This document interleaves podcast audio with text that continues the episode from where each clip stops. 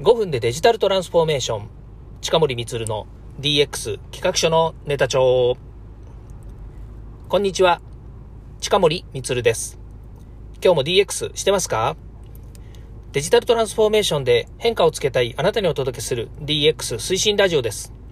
AI、IoT 生産性向上新規ビジネスひらめきアイディア社会課題解決など手軽に使えるネタ帳として公開しています。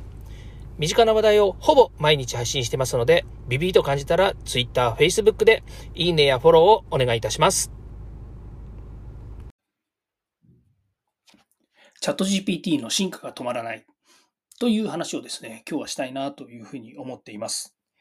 えー、もうね、チャット GPT に限らずですね、生成 AI、もうこれはもう、もうある意味で言うと、私たちビジネスマンにとっては、使うか使わないかではなくて、これをどう活用するのかっていうのが市場命題になってますよね。で、まあ、日本というかですね、ビジネスをするときの皆さんのお気持ちの中に、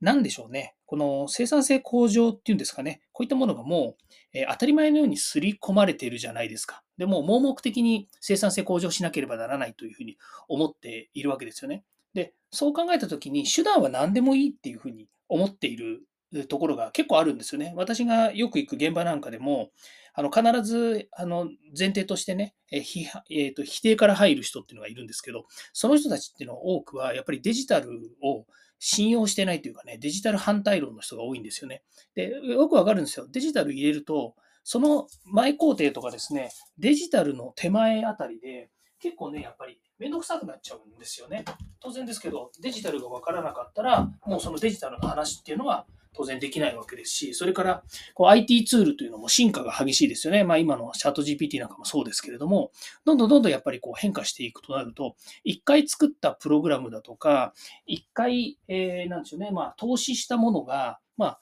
ある意味で言うと1年ぐらいで使えなくなっちゃう、そんなことがあり得るわけですよね。まあ、そりゃそうですよね。そうなってくるとね、やっぱり IT っていうのはどっちかというと宇宙人みたいなもんなんですよ。この宇宙人と会話をしているようなね、まあそんな感覚にも陥る。宇宙からやってきた、えー、なんでしょうね。優勢 X みたいなね、古いですね。優勢 X 知ってますか？皆さん映画。ね、もう大好きなんですけどね。ああいうね、えー、まあ、驚しい、おどろおどろしいですね、怪物がですね、やってきてですね、人間の、まあこうね、えー、普段は出会わないようなですね、状況にですね、出会ってしまう。まあそんな感じのものがやってきて、まあ、昔で言うとね、黒船が来たとかね、まあ、そんなレベルに近いんだと思うんですけど、まあ、それと同じようなことが身近にどんどん起きてるわけですよね。で、ここのところのですね、アップデートをすると、えー、ブラウジング機能っていうのが、このチャット GPT に搭載されたんですよね。あもっと言うと、皆さんチャット GPT を有償で使っていますか？無償で使っていますか？っていう議論の中に、いやいやね、わざわざ月20ドルも払うよりもね、ただで使える他のものがあるから、そっちの方がいいじゃないかと。例えば、マイクロソフトの Bing は、チャット GPT-4 が使えてるでしょと。まあ、その他にもね、えー、クラウデ2でしたっけ？っていうものだと、えー、同じようにチャット GPT-4 が使えて、さらにね、えー、なんでしょうね、その、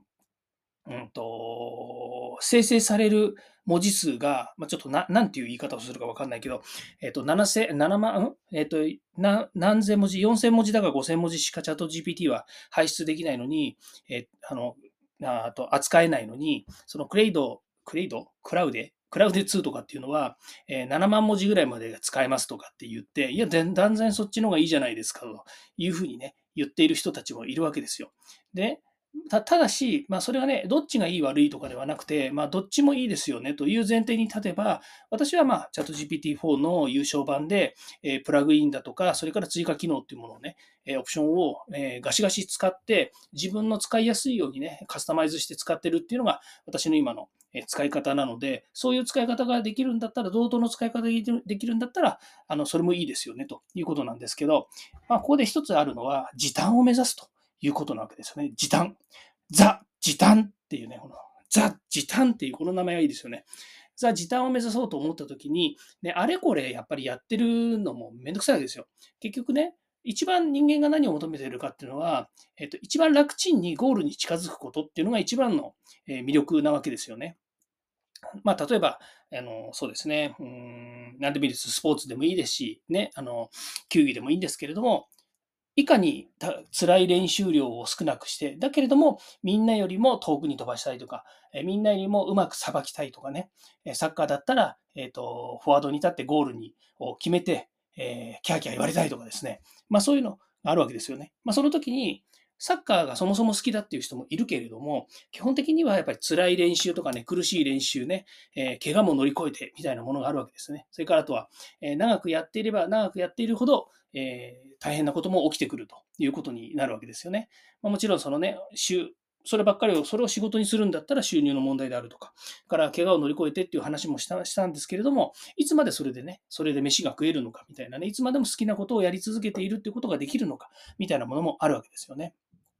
まあ、ちょっと話が逸れちゃいましたけれども、このブラウジング機能っていうものが追加されたことによって、えー、まあ、リアルタイムにですね、もうとにかくいい、えーと、情報がですね、まあ、リアルタイムではないんですけどね、リアルタイムではないんだけれども、そのブラウジング機能っていうのができたことによって、えー、どんどんですね、新しい情報というものを、えー、とチャット GPT が処理をしてくれるということになるわけですね。で、これが今、エンタープライズユーザー、まあ、プラスユーザーつってるのは、プラスって言ってるのは優勝版のことを言ってるんですけど、チャット GPT プラスというのの、えー、人と、それからエンタープライズユーザー、企業向けですね、企業向けのチャット GPT を契約をしているところについてはですね、この、えー、ブラウジング機能っていうのが使えるようになっています。ね。で、これがですね、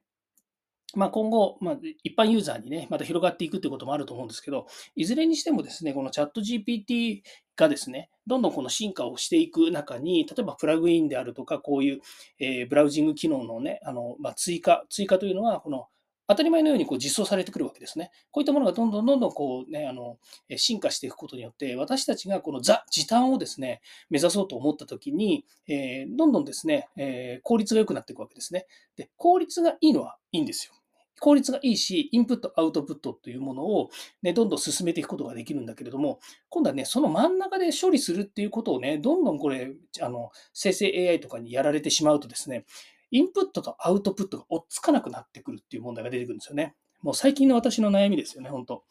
優秀なアシスタントが増えれば増えるほど、自分自身のボトルネックっていうものがまたね、あの、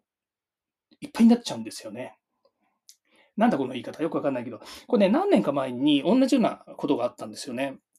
それは、社員が増えていって、えー、アメーバ経営じゃないんだけれども、えっと、自分を中心にして、えー、それぞれの担当者と直につながって、えー、ことを作ったりとか処理したりとかするっていうモデルをですね、えっと、やったことがあるんですよね。まあ今でもそれに近いことはやってるんですけど、そうするとね、何が起こるかっていうと、やっぱりその絶対処理時間というものがどんどん膨らんでいくんですよね。当たり前ですよね。直接1対1でやっている。組織構造としてみれば、1、1を誰かに言うと、その人がその先の2とか10とかに割り振って仕事を片付けるとかっていうモデルにはなってないわけですよね。1対1で処理するものっていうのが増えてきて、その1対1の1の先に、それが5とか10とかの、えー、組織になっていくんですけれども、とりあえず私から発信するものもしくは私が受け取るものっていう、処理するものっていうのが、どんどんやっぱり自分自身に溜まってくるんですよね。これね、チャット GPT やっててもそうなんですけど、たくさんね、やっぱりあのインプットをする、まあ、インプットっていうのは、この場合だと私からチャット GPT に対してアウトプットして、で、チャット GPT から私にインプットしてくるんですけど、それをですね、今度また違うところにアウトプットしていくっていう処理がですね、追っつかないんですよね。まあ、これどうなっちゃうんですかね。まあ、それをね、まあ、いわゆるオーケストレーションみたいにしてですね、そのチャット GPT、生成 AI をですね、つなぐ、あれとこれとこれとあれをつないでですね、自動化するみたいなね、チャット GPT 自動化計画みたいな、生成 AI 自動化みたいなものがね、やっぱりどんどん出てくるんで、まあ、それをね、また活用するっていうのもあると思うんですけど、それでもね、それができるようになったら、じゃあこれもできるじゃねえか、みたいな感じで、またどんどんね、つなぎ合わせたりとかしたくなるんですね。でね、何が問題かというと、つながらなかったところをね、人がやっちゃうんですよね。これ右から左には行かないんだったら、1回1というのを1ダッシュにしちゃえみたいな感じで人がやるんですよ。そうするとね、絶対そこに人がまたどんどん絡んできちゃうんですよね。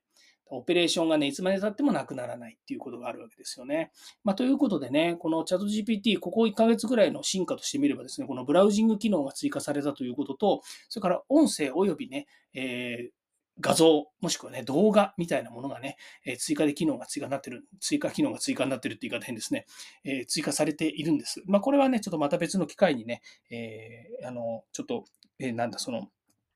メディア処理系の話はですね、また別の機会にやりたいなというふうに思うんですけど、いずれにしてもね、こうえ今まで、え増えてだとされていたですね、えまあ、割と最近のデータをどういうふうに扱っているのかっていうことがですね、このチャット GPT プラスによってですね、解決されたということで、ますますですね、このザ・時短というものがですね、えー進化していくんじゃないかなと。これ、ザ・時短というもの自体の進化。なんか、ザ・時短とかっていうと、なんでしょう。映画になりそうですね。うん。なんか映画にしてほしいな、この、ね、Facebook っていう映画があったようにですね、うん、チャット GPT っていう映画ができるのかな？でもチャット GPT っていう映画はなんかちょっと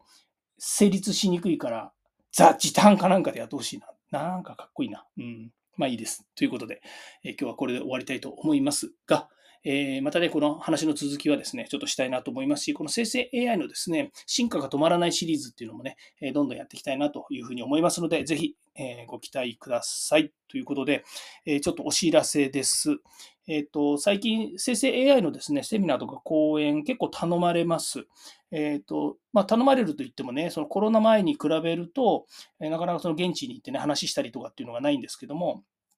まあ、11月にはね、えー、千葉の方に行ってお話をするっていう話は前したと思うんですけど、今度ですね、1月には、えー、来年のね、1月には徳島の方に今呼ばれていまして、徳島に行くことが、まあ、ほぼ決定しました。とかね、まあ、そういうことで、あのどんどんいろんなところでこう、えー、活動の幅が広がっていますと言ってもですね、あのえ IoT 推進ラボの時に、え地域のですね、え方たちに呼ばれてですね、全国いろんなところに行って IoT の話を、えコロナ前でしたからね、していました。それから DX という文脈でもですね、いろんなところでやっぱりこうお声掛けいただいて話をしてきたんですが、まあ、ここに来てやっぱりチャット GPT ね、中小企業向け、もしくはね、えー、製造業向けにチャット GPT どのように使えるんだみたいな話がですね、やっぱり上がってくる中で、え講演依頼っていうのがね、どんどんやっぱり今入ってきてる状況なので、